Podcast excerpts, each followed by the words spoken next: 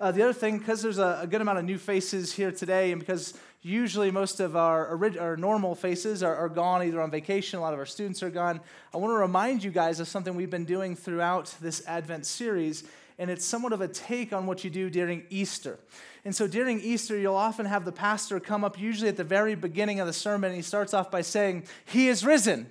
And the church says, He's risen indeed. Okay, so um, we started a new one here at Redemption Flagstaff for Advent that actually celebrates the Advent season in the same type of I say something, you say something type of thing. And so what we do is you say, He has come, and then does anyone remember what we reply with?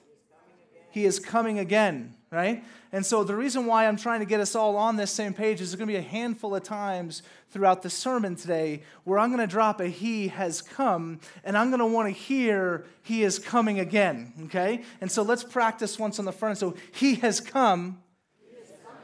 Amen. He's coming again, and that is why we worship and celebrate because we are in eager anticipation and expectation of our coming Lord. And so let's bow our heads in a word of prayer, ask Him to bless us today as we seek to learn from Him.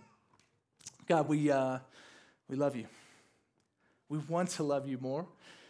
God, we live in a broken mess of a world.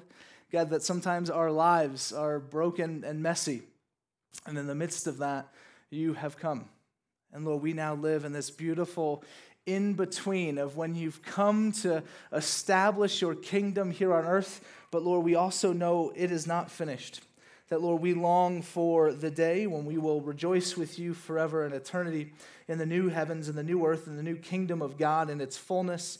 So, Lord, would you teach us now in the in between what does it mean to be a faithful people, both to you and to the gospel story? So, Lord, we love you and we thank you. In Jesus' name we pray. Amen. So last night, Finley, who's my four and a half year old, um, I often talk about him here, but last night he's going to sleep, and, and usually, so I'll do books and songs, and we'll read to him and pray with him and stuff like that.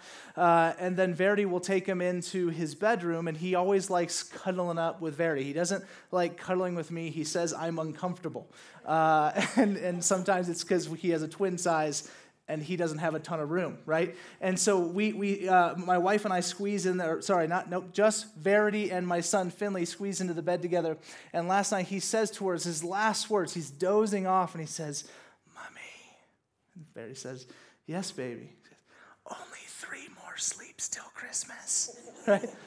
Only three more sleeps till Christmas, and then he's out like a light. Like that was the last thing on his mind was three more sleeps till Christmas, so that he could get up get out his Bible and rejoice in that his Savior has returned, right? just so he can run down and he can light the Advent wreath and just say, Pray. No, it's so that he can open up and tear open some presents, right? Now, now here's, here's why I share this. Like, there is this eager hope and anticipation from my son for Christmas morning. And, it's based on these presents and I think the moment and just everything that is coming along. But what it's really based on, I think, underneath it all, is this real desire and need that he experiences for what will happen on that day. Like he, he has this want, like he has this vision. He starts thinking, okay, I'm to be able to do this and this is, I'm to get this. And he put it down a list and, and wrote down all of these things that he wants for Christmas, right? Because these wants and desires drive him. And so then, what is behind his hope for Christmas Day is his desire.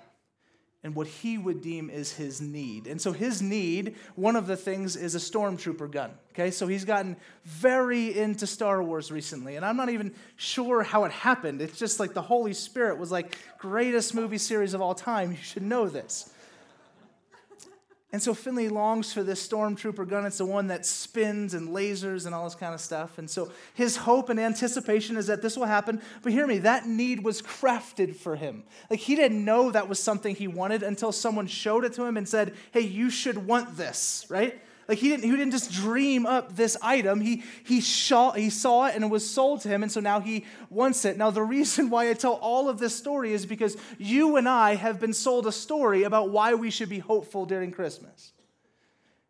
And, and I believe that at times in the church, we fall for a far less exciting and beautiful and robust and biblical story than the one we should. And so, what we're going to talk about today as we wrap up this four week Advent series is the last of the four names attributed to Jesus in Isaiah chapter 9, verse 6. And so, for the last few weeks, we've covered Wonderful Counselor, Mighty God, and Everlasting Father. And today we go to Prince of Peace. But peace is only beautiful if we know the other end of it. And we're going to talk about this more, but I fear that sometimes, especially here in the Western church, peace is just assumed. Or rather, I think maybe we're ignorant to the reality of war.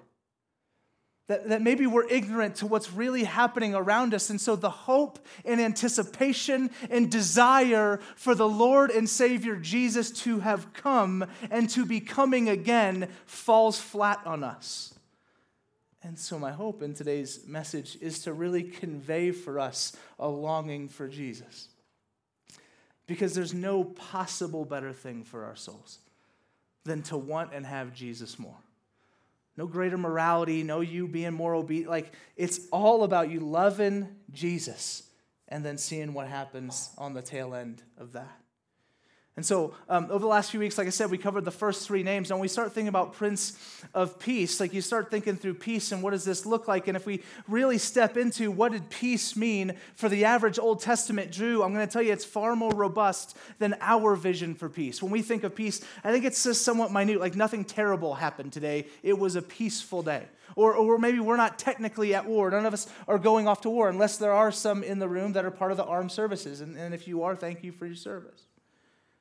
But that's what we think of peace. But the peace of the Bible, this idea of shalom, when they hear he is the prince of shalom, I mean, he is ushering in a holistic and complete restoration of all things in the world. That it wasn't just the absence of conflict, it was rather the movement into something that the world was intentionally supposed to be from the beginning perfect. That each and every level of brokenness and fracture in this world would be fixed. That's the shalom that they hope for. And it's the shalom that we'll talk about this morning. And so let's go through Isaiah and a few other texts because here, if you're Israel and you're hearing from God right now that there is one who is coming who will reestablish shalom in the world, this is incredible and amazing news for the Jew because at this time, as we've said over the last few weeks, for the people of God in Israel, right now they have impending war on their front door. Isaiah has just told them that both Assyria and a nation called Babylon will come and will take them over and will destroy them. And so they're hearing all of this bad news because of the calamity that will befall them, that there is distance between them and God, that all around them there is fracture and brokenness. And so they hear in Isaiah 9 that there will be this king who will come and a government shall rest upon his shoulders that will be based on peace and justice and righteousness. Good and amazing news. See, the people of Israel knew they were at war. And so the promise of a coming king who would bring peace meant significantly more than maybe to us. So let's look at a few other texts. Isaiah chapter 2, verse 4 says this. It says, He shall judge between the nations and shall decide disputes for many peoples. They shall beat their swords into plowshares and their spears into pruning hooks. Nation shall not lift up sword against nation, neither shall they learn war anymore. And so, this promise from Isaiah to the people of God there is coming a day when the Messiah will show up and he will be the king. And guess what? Nation will no longer fight against nation. That you know the nations that I've just told you are coming and will destroy you and take you, there's coming a day where that will no longer be true. Now, now hear me. Like, like it's, it's hard for us to process that, right? But imagine you're in Israel and you've just been told you're about to be displaced from your home. You're, you're, you and your family are about to be dragged out of your home and brought to a land that is not your own. Like, try, try and think of the screams and the anguish as you see everything that you built, everything that you know, taken and torn from you in a moment's instance. And this is the future that is laying for Israel. And God comes in and says, But it will not always be this way. There's a king coming in peaceful reign. And I love the last line of this little prophecy. It says that they will no longer learn war. What a beautiful promise. When we begin to think through the realities of the lives of the Jew, that they, that they knew throughout their history that war and death had kind of been part of it over and over and over again. And so they're saying, like, no, no, no, there's a day where you won't even learn war, like you won't even know war. It's not something that kids will grow up into. Like we have two little boys, and the fear is, is that as you look across even our landscape and world right now, and we'll talk more about this in a little bit, is that man, they're gonna know war. They're gonna know death and carnage and pain and all that exists in our world. But there's a day, Israel, that that won't be true. Another one, Isaiah 11, 6 through 9. The wolf shall dwell with the lamb, and the leopard shall lie down with the young goat, and the calf and the lion and the fattened calf together, and the little child shall lead them. The cow and the bear shall graze, their young shall lie down together, and the lion shall eat straw like the ox. The nursing child shall play over the hole of the cobra, and the weaned child shall put his hand on the adder's den. They shall not hurt or destroy in all my holy mountain, for the earth shall be full of knowledge of the Lord as the waters cover the sea. And one of the more famous texts in Isaiah, and the imagery is just beautiful. Right? The, the, the, wolf and the lamb lie down together, that, that little kids would go and just party with cobras, right? Like, and if you're not a parent, you probably already know, not a great idea, right? Like, like you don't allow a kid to do it. Why? Because it will strike the kid. There will be problems with that. This prophecy again to Israel to hear hey, you know how the powerful continues to rule you, how the powerful oppress the powerless, how the high and, and mighty seem to tear down the low and poor. There's a day where there will be a king who will reign. Well, that will no longer be true or, instead of the powerless taking advantage of the powerless, no, the, the powerful, rather, that they will embrace the powerless and the two will join together as one. There's a day coming, Israel, in your immediate future that this will not be where you guys always are, that God will deliver something greater. What hope for this land? Isaiah 42 4. He will not grow faint or be discouraged till he has established justice in the earth and the coastlines wait for his law, that this Messiah will not stop. He will pursue and pursue and pursue until justice exists in all the earth. That things will be made right again. That things will be made as they were supposed to be again. Again, the hope for a people at war. Another one, Isaiah 49 7. Thus says the Lord, the Redeemer of Israel and his Holy One to one deeply despised, abhorred by the nation, the servant of rulers. Kings shall see and arise, princes, and they shall prostrate themselves because of the Lord who is faithful, the Holy One of Israel, who has chosen you. There's going to come a day where the Messiah will show up. And although he will be despised and scorned and hated by the rulers and powers and kings and authorities, one day they'll all bow down to him that there is no king that rules over him, there is no power that is greater than his. And so, Israel, take faith and take hope because there is one who is coming, and he is your God. And he will establish a reign forever that is filled with justice, goodness, righteousness, and above all, peace. Again, now, great news for Israel, right? Like that they would hear this and say, okay, Isaiah, man, there's been some real morbid times and a lot of the stuff you've said, but you keep interjecting with that God will be faithful to us. And so, okay, we're going to believe it. We're going to buy into it that there's coming a day where the Messiah will come and he will rule and peace will reign in all the earth. That is phenomenally good news for the people of Israel.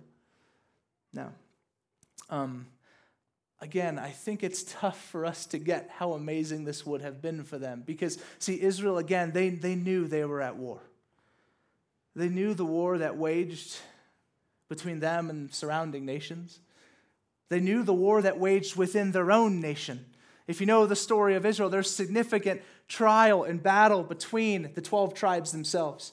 They knew that there was battle within families. They knew that there was war to be fought between them and God, even because there was distance and chasm created that could only be remedied once a year through the sacrifice that was given on the Day of Atonement. You see, they knew they were at war. So when they began to hear this, this news of peace, man, how good of news was it for them? So they knew they're at war, but I just wonder if we do.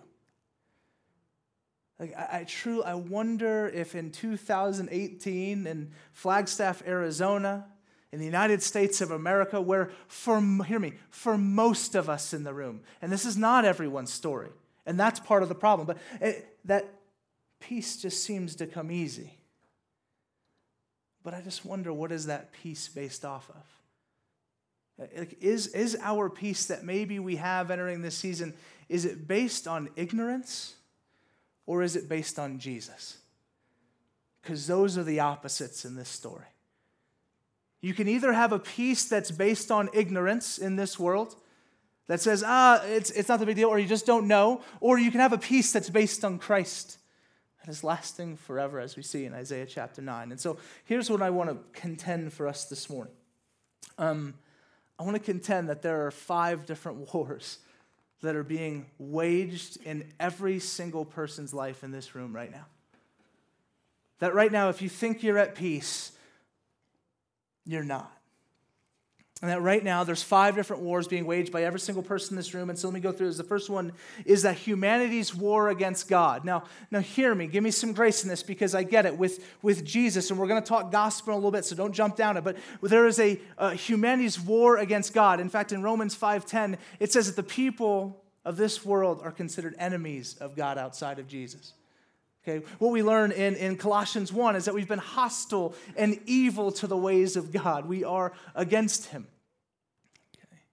There's this war against God. And here's what I'm not I'm not talking about in our nation today. There's a war against God like we took Jesus out of schools. You can't pray anymore. I'm talking about the heart of man is wicked and against Him. That type of war. And so we battle on, on that front outside of Christ. Uh, the second war is a war against cosmic powers. The Bible says in Ephesians chapter 6 that we do not war against the prince and principalities of this world, of human flesh, but rather those of supernatural and heavenly realms or cosmic powers, namely Satan and his dominion of darkness. Like there is a reality too, there is a war waging this very second for the live soul of this world that's being waged in realms and places we cannot see and i don't understand it all but i know the bible talks about it all the time that that war wages this very second right now and yet we often just pretend it's not happening. That there's no one out there that isn't actually prowling around like a lion looking to devour some. But that's not truth. I think we can just live in this kind of blissful ignorance as if that satan doesn't want people to be destroyed. That for some reason, all of a sudden, he wants to see joy and he wants to see blessing. No, no, no. He is against everything that is good. So that war wages right now pain, destruction as a result. The third war, I think, is a war that we have against one another. Okay? It's a war against humanity based on our desires and our things. Um, I'm going to share a few stats here, and if if you parents, there's just some stats on some stuff about death and some things that I'm going to share in our world right now. And so I do want to give you just a quick heads up if you want to earmuff your kids, if you feel uh, that that's too heavy or something like that, or you want to take them out for a minute, I totally understand that as well. It's not crazy heavy, but I just want to give that as a caveat.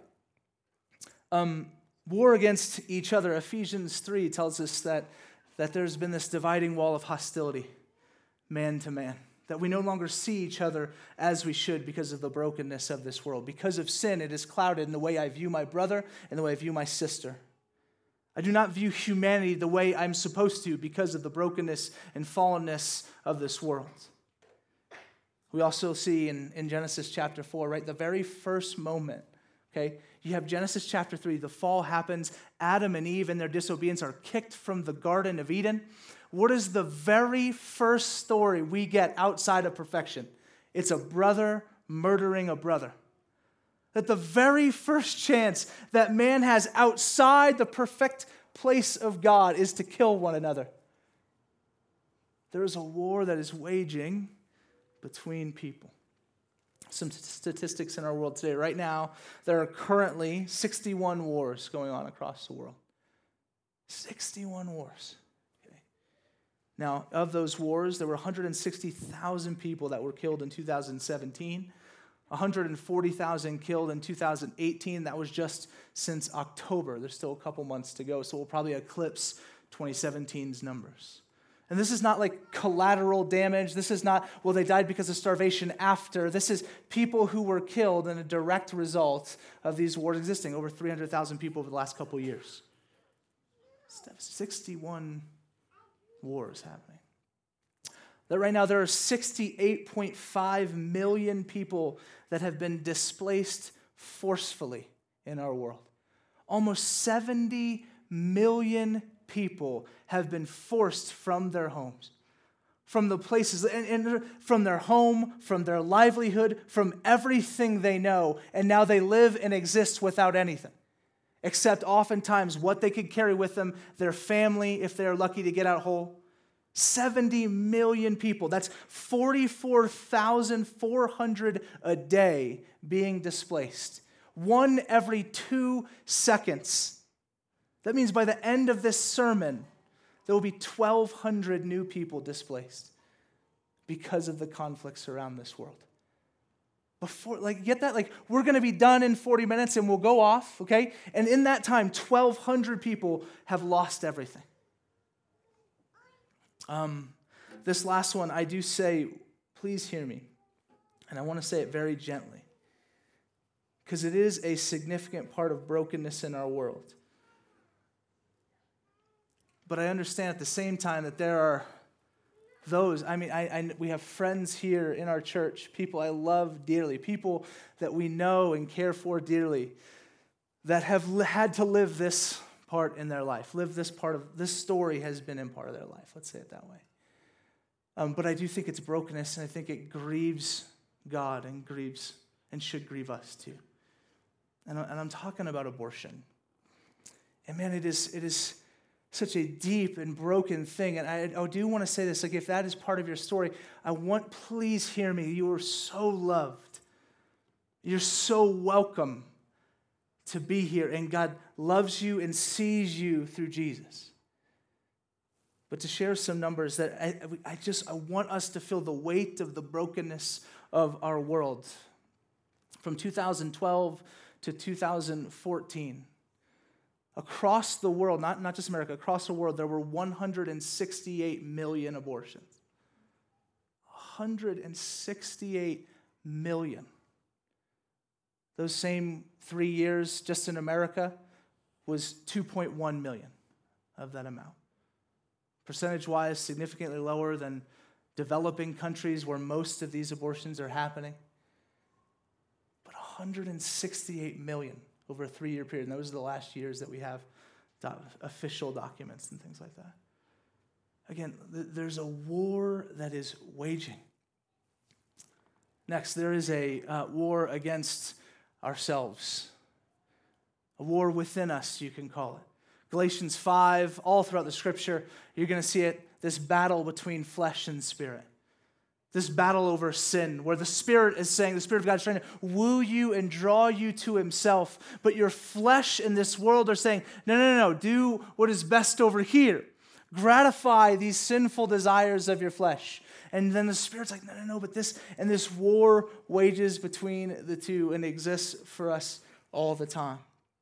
Paul shares about this in Romans chapter 7, where he says, Man, I don't know why I do the things that I'm not supposed to do, and the things that I'm supposed to do, I don't do. I'm so confused by this reality. Why is this happening? There is a war that is raging within ourselves over our righteousness. In our own church last year in 2017, we took a survey, this time last year. And then we just asked all sorts of questions. And one of the questions we asked is just we wanted to get an idea how to best minister to people here in our church. And so we asked, well, what type of sins do you struggle with? And it was all anonymous. It wasn't like we're checking in on you, but we wanted to just know. And so I want to share some of those with you. Um, 60% of us shared that we struggle with pride, okay? Which I'm going to be honest, I think it probably should have been a bit higher, but it's okay. 60% say they struggle with pride anger, envy, greed, gossiping, and gluttony were all between 35 and 40%. And again, this is just being like, yeah, that's a problem for me. Okay, premarital sex, pornography usage, sexual immorality was between 20 and 25%, each one of those across the church. That at every single level, there was, not, there was only one thing that you could mark down that was less than 15%, and that was drug use, which was at 11%. So there is a war within ourselves, and it wages back and forth about what is the right thing to do. How do we live in light of the gospel? How do we be obedient to the cross and life of Jesus? And then the last war that I think we all are in right now, and maybe not realize it, is a war against a sinful and broken world. So I don't, I don't mean war against sin. In other words, like we might sin. I'm saying that there is a force and an evil force at that that is sin that seems to try and destroy you. That, that wants to pull you away from God, that wants to deceive and distort and lie. That brokenness exists in our world, and so we indeed are physically, emotionally, and spiritually broken human beings, albeit created in the image of God, but broken there within. And so, a few things mental health in our country is a significant, significant issue. And yet we don't talk about it very much. We don't address it, and we try and pretend it's not really a thing. But let me share some stats with you. Right now, just under 45 million Americans have an AMI, which is any mental illness. So it's lower grade, it doesn't severely impact life, but 45 million US adults, that's just under 20% of the US population. 10.4 million American adults struggle with what's called an SMI, which is a severe mental illness, which is something that impacts their life every single day that requires treatment, that oftentimes requires medication and help and things like that. 10.4, so that's just under 5% of the US population. There's this, this lie and this deception, there's this battle, there's this war against sin and brokenness in this world that is destroying people physically, emotionally, and spiritually. The highest prevalence of this is among the Native American community.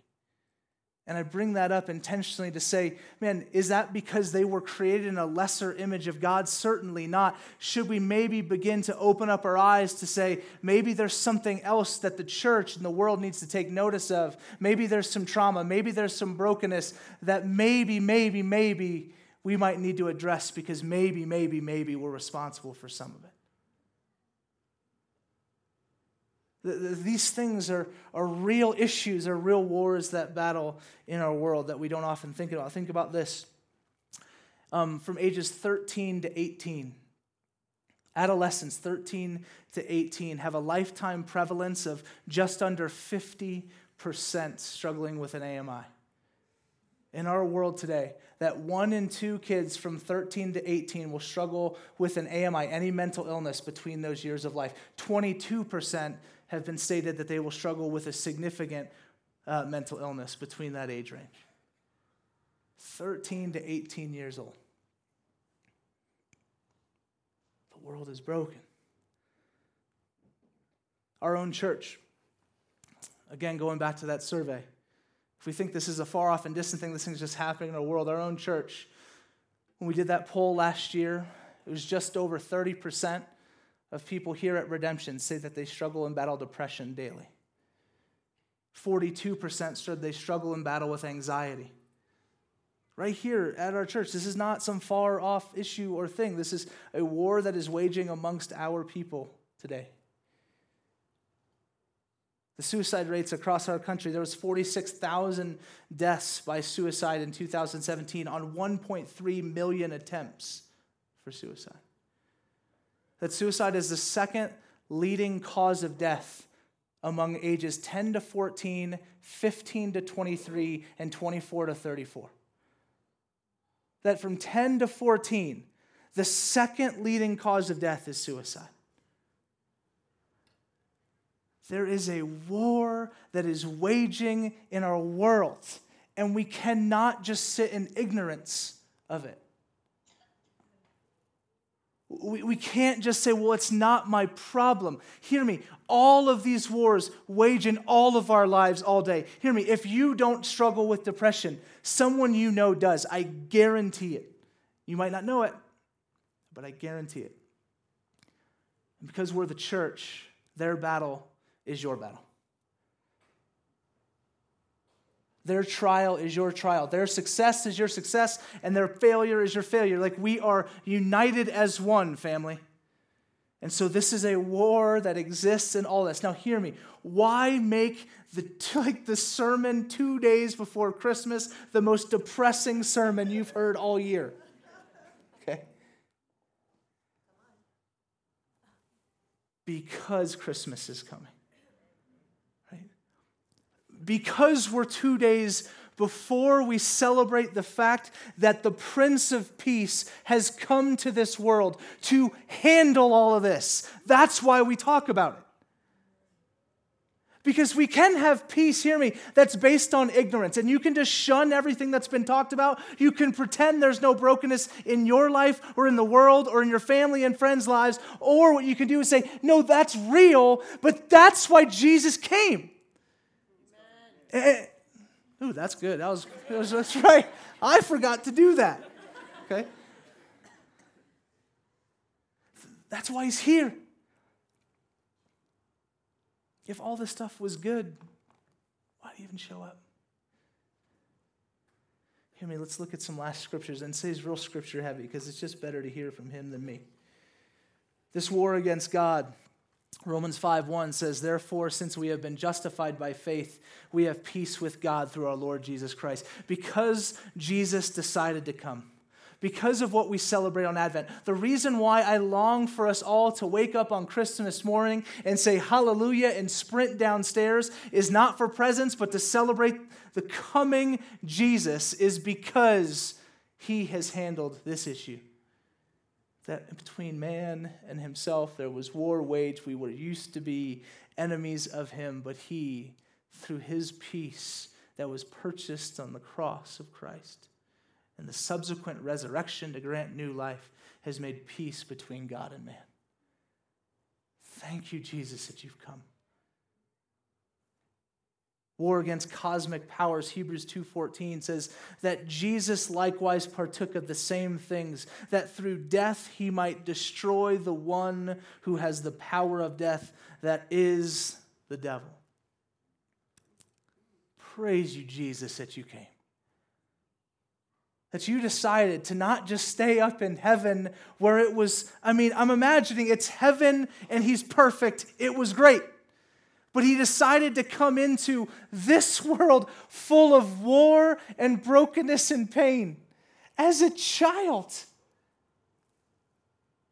in a barn among scandal and a king who wanted him dead, that he had to flee like a refugee to another nation.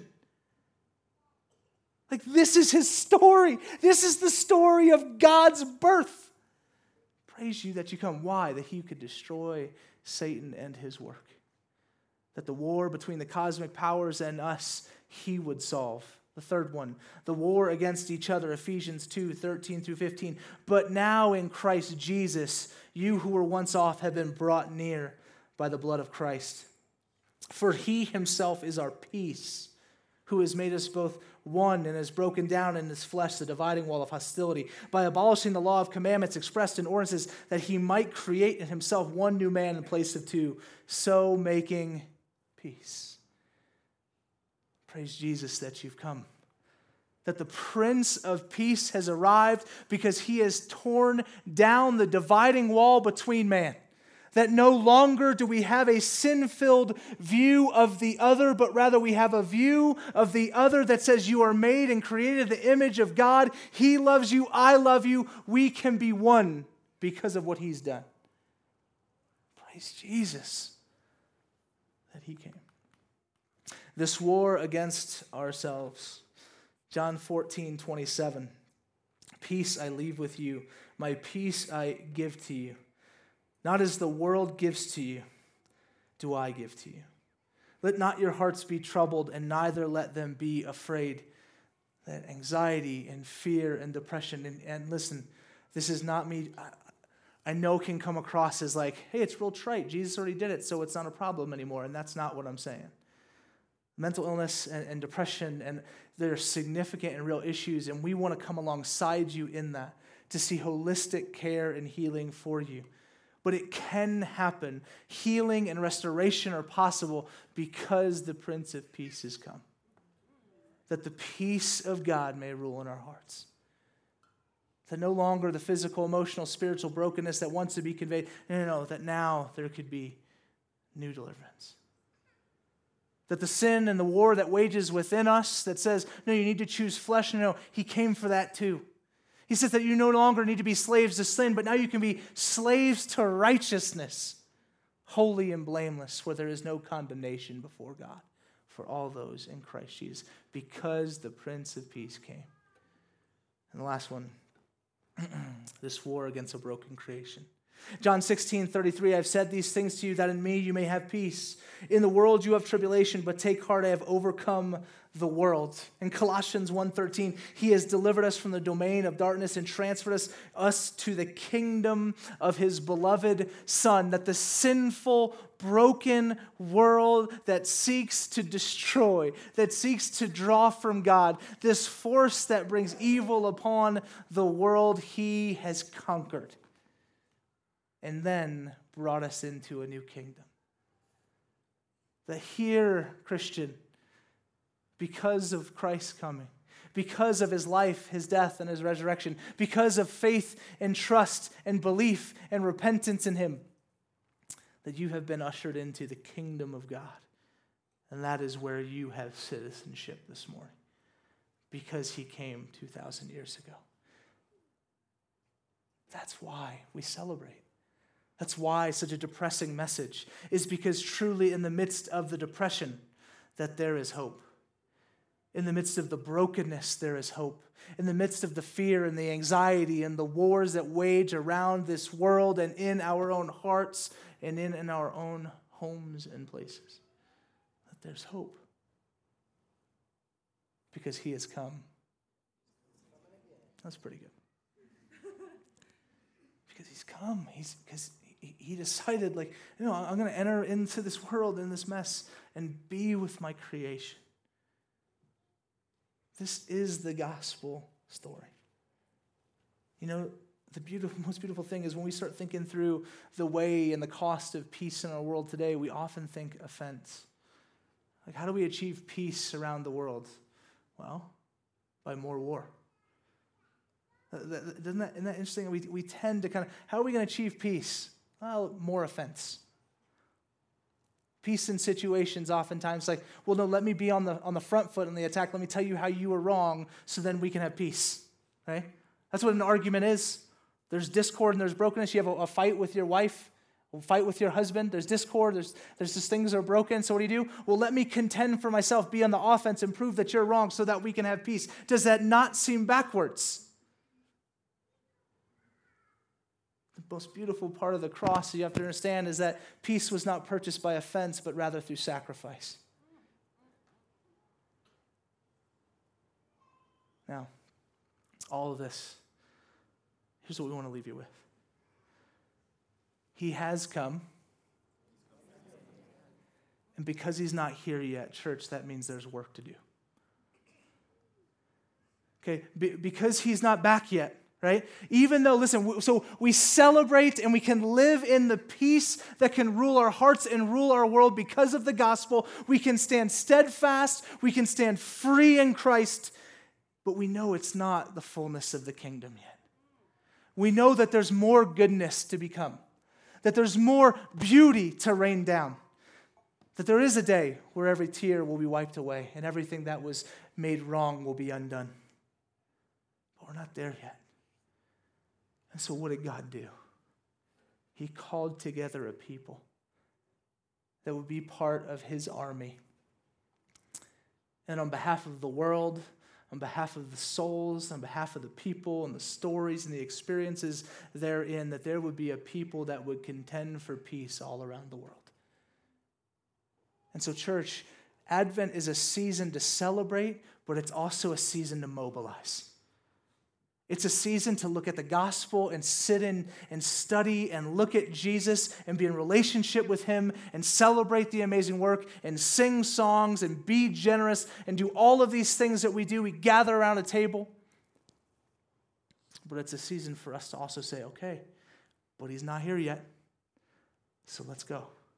Let us be, church, a people then that help people bring peace to their enmity with God.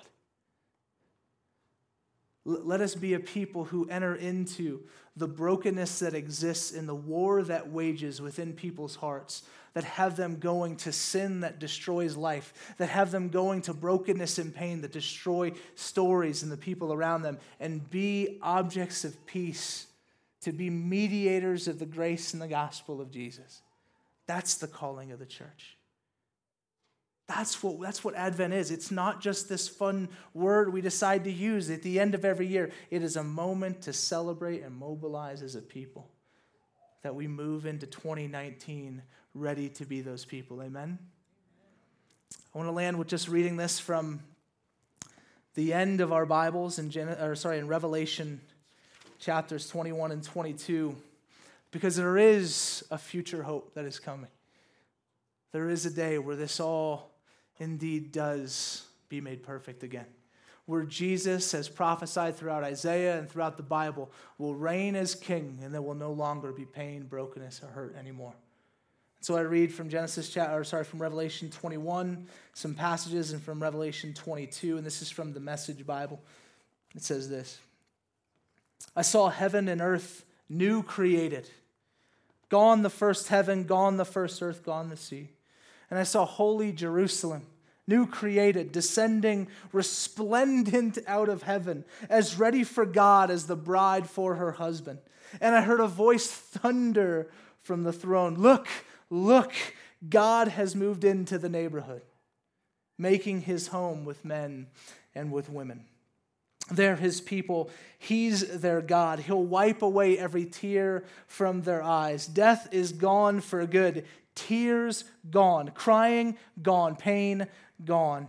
All the first order of things gone. The enthroned continued, Look, I'm making everything new. There was no sign of a temple for the Lord God. The sovereign strong and the Lamb are the temple. The city doesn't need sun or moon for light. God's glory is its light. The Lamb is its lamp.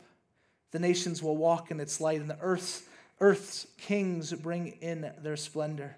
Its gates will never be shut by day, and there won't be any night. They'll bring the glory and the honor of the nations into the city. And the angel showed me the water of life river, crystal bright. It flowed from the throne of God and the Lamb right down the middle of the street, and the tree of life was planted on each side of the river, producing 12 kinds of fruit, a ripe fruit for every month. The leaves of the tree are for the healing of the nations. Never again will anything be cursed. The throne of God and of the Lamb is at the center. His servants will offer God's service, worshiping. They'll look on his face, their foreheads mirroring God. Never again will there be any night or any darkness. No one will need lamplight or sunlight. The shining of God the Master is all the light anyone needs, and they will rule with him age after age after age. He has come. Amen. Let's pray. Jesus, we thank you that you have come and you and your coming just means significant things for our world. God, I pray for your eyes and for your ears, for, for the ability for our hearts and our minds to be able to know and to feel and to process the realities of the world that we are in. God, that then we could be a dependent and hopeful people on you. Jesus, you are so faithful and good.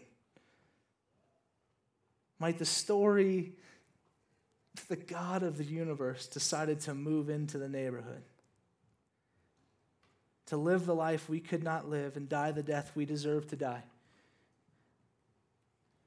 Would that story become more purposeful and intentional in our lives than ever before?